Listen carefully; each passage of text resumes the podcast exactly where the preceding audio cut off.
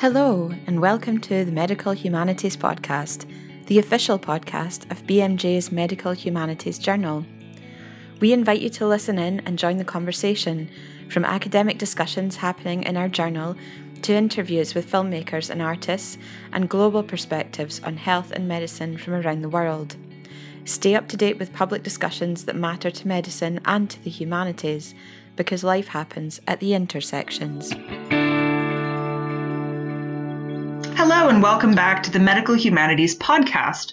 Today, I am speaking with Dr. Hannah Simpson and Dr. Megan Girdwood about the special issue that's going to be published in June The Human Bodies of World War II Beyond the Battlefield, which investigates the impact of medical crisis and treatment on non combatant bodies beyond the battlefield during, in, and in the long aftermath of World War II.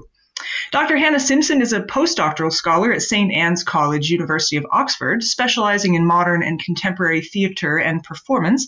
And Dr. Megan Girdwood is an early career fellow in English at the University of Edinburgh, working on modernist literature and dance. I'm so happy to have you both here with me today. Hello, Brandy. Thank you for having us. We'll start off just by having you say a bit more about yourselves in general, and then I'd love for us to talk a bit more about the June podcast. So, Hannah, why don't we start with you? Okay.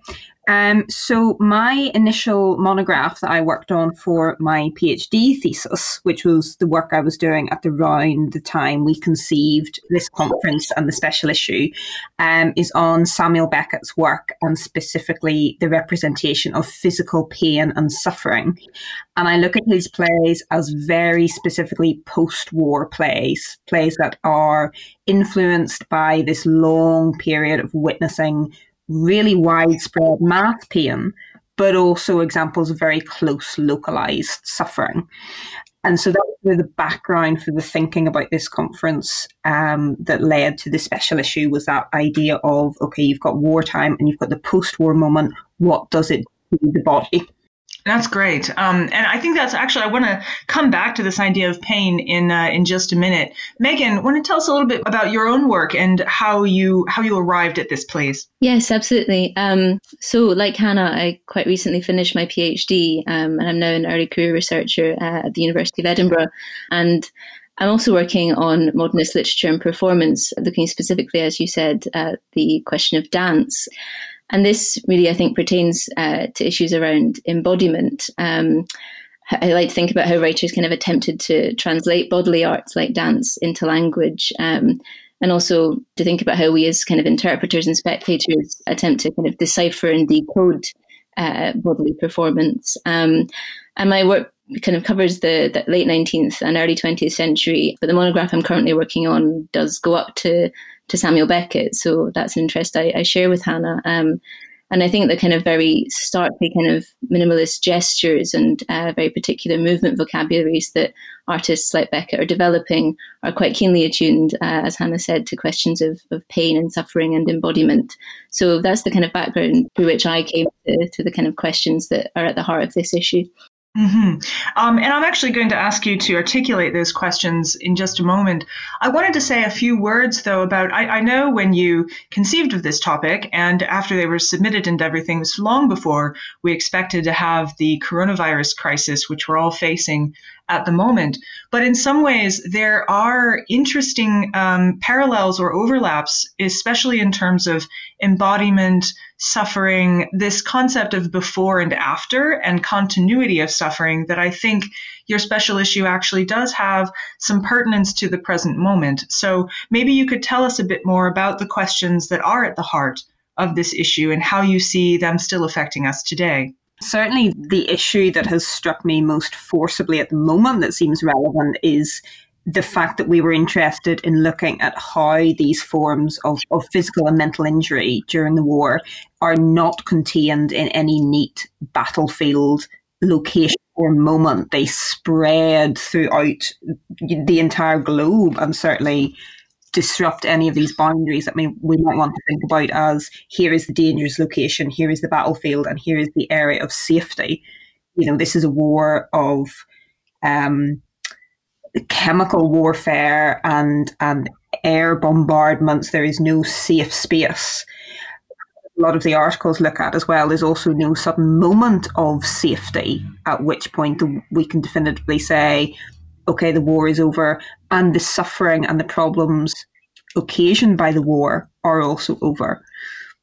And sitting here, you know, in a pandemic of this, you know, incredibly flexible timeline that we're looking at over the next couple of months, those have been the moments that seem to speak really pertinently from the issue to me right now.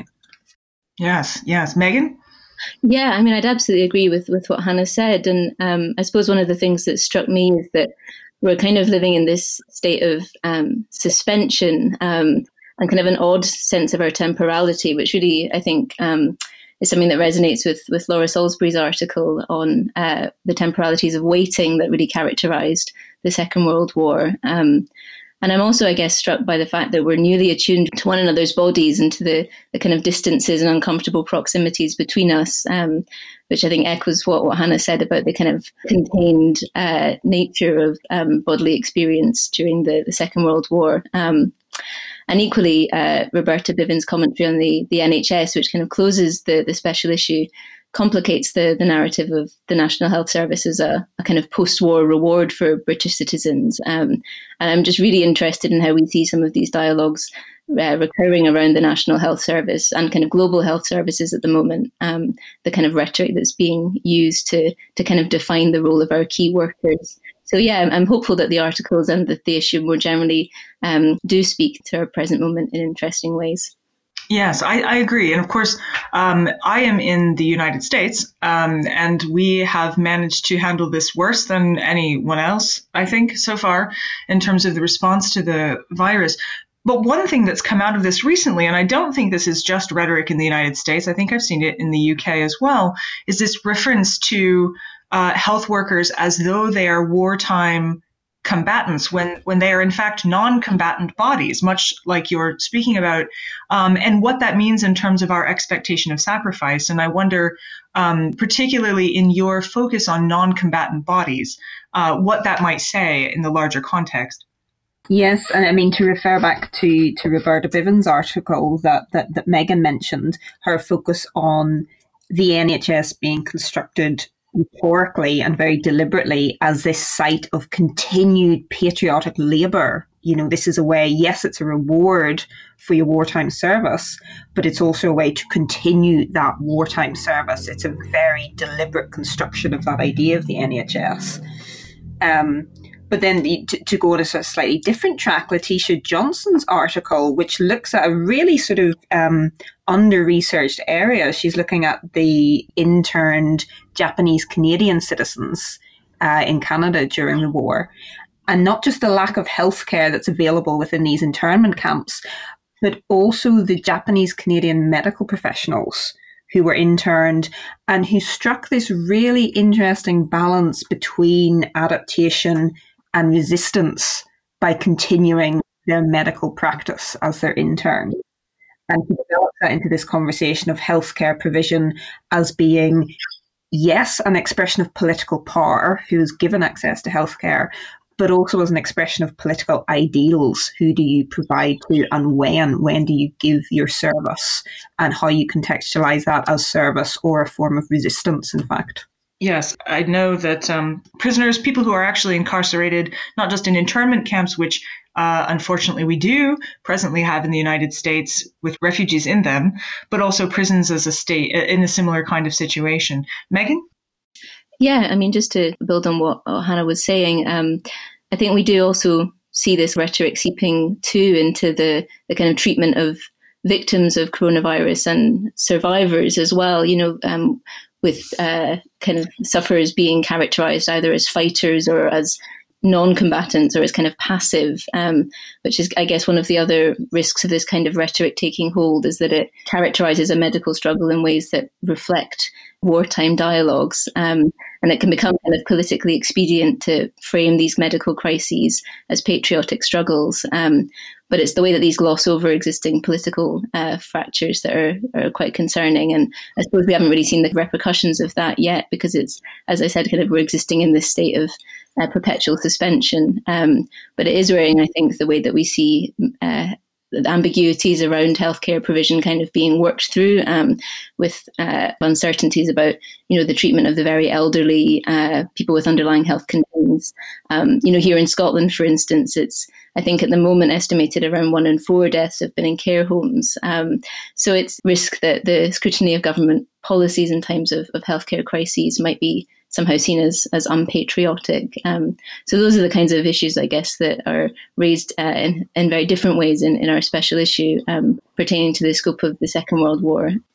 I think that's really fascinating, also in terms of acceptable sacrifice, because the moment you speak to these issues in terms of patriotic uh, service, then the sacrifices somehow become patriotic sacrifices as well. And I can think of uh, lots of places in your special issue where that kind of comes up, sometimes not directly, but the concept that this suffering is worthwhile or that this pain is um, for something is partly steeped in that rhetoric, don't you think?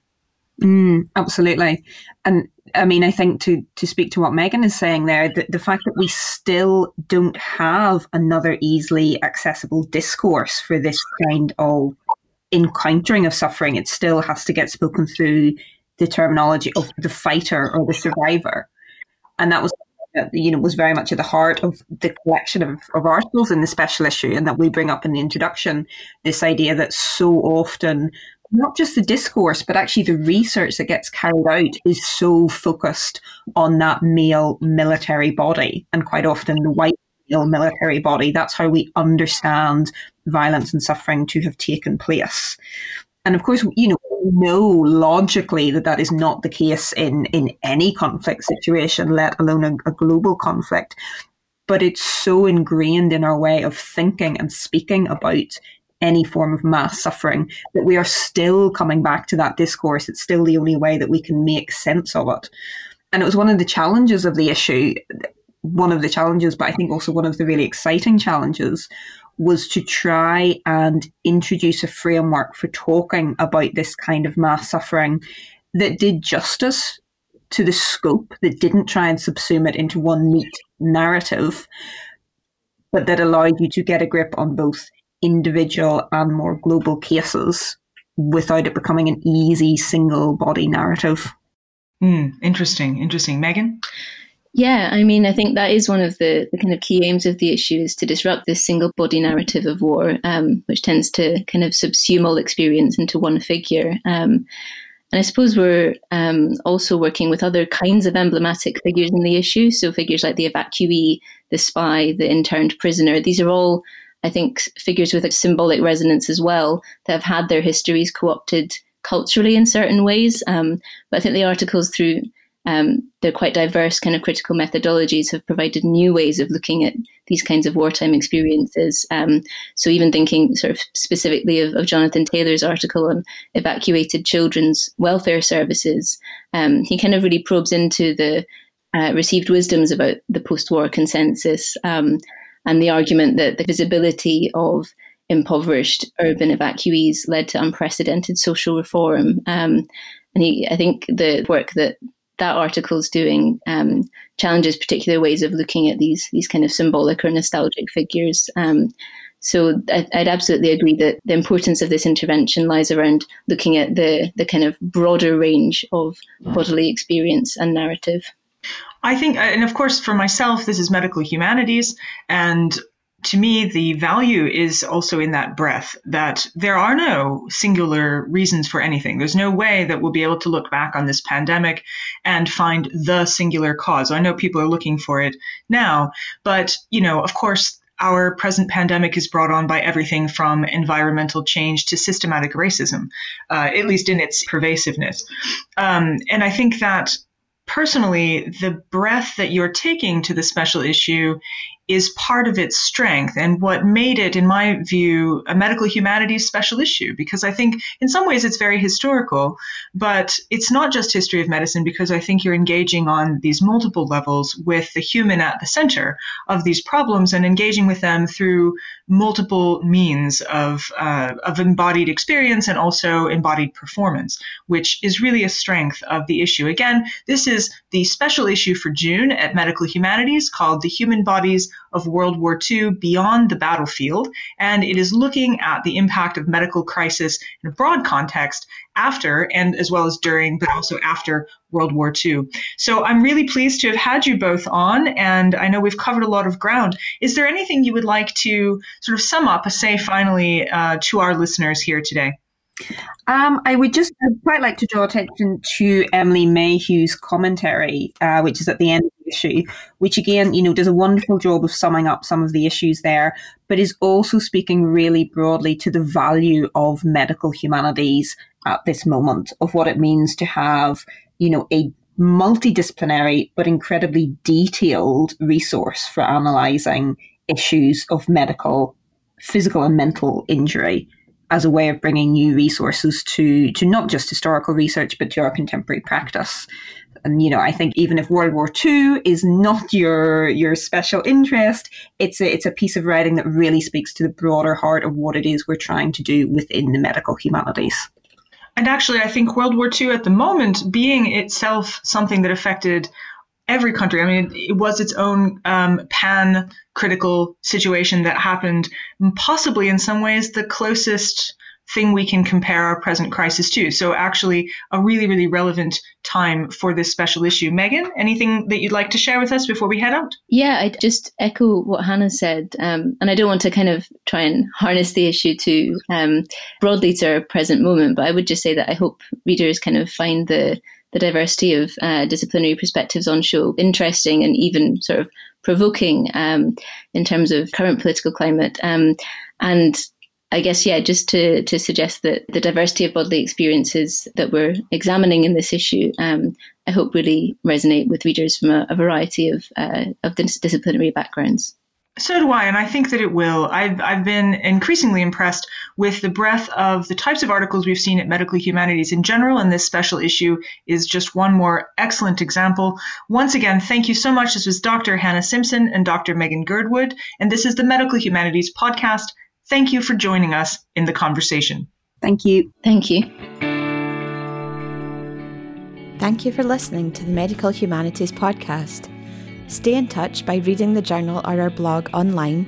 Just follow the links in the episode description. We're also on Twitter at medhums underscore BMJ or find us on Facebook.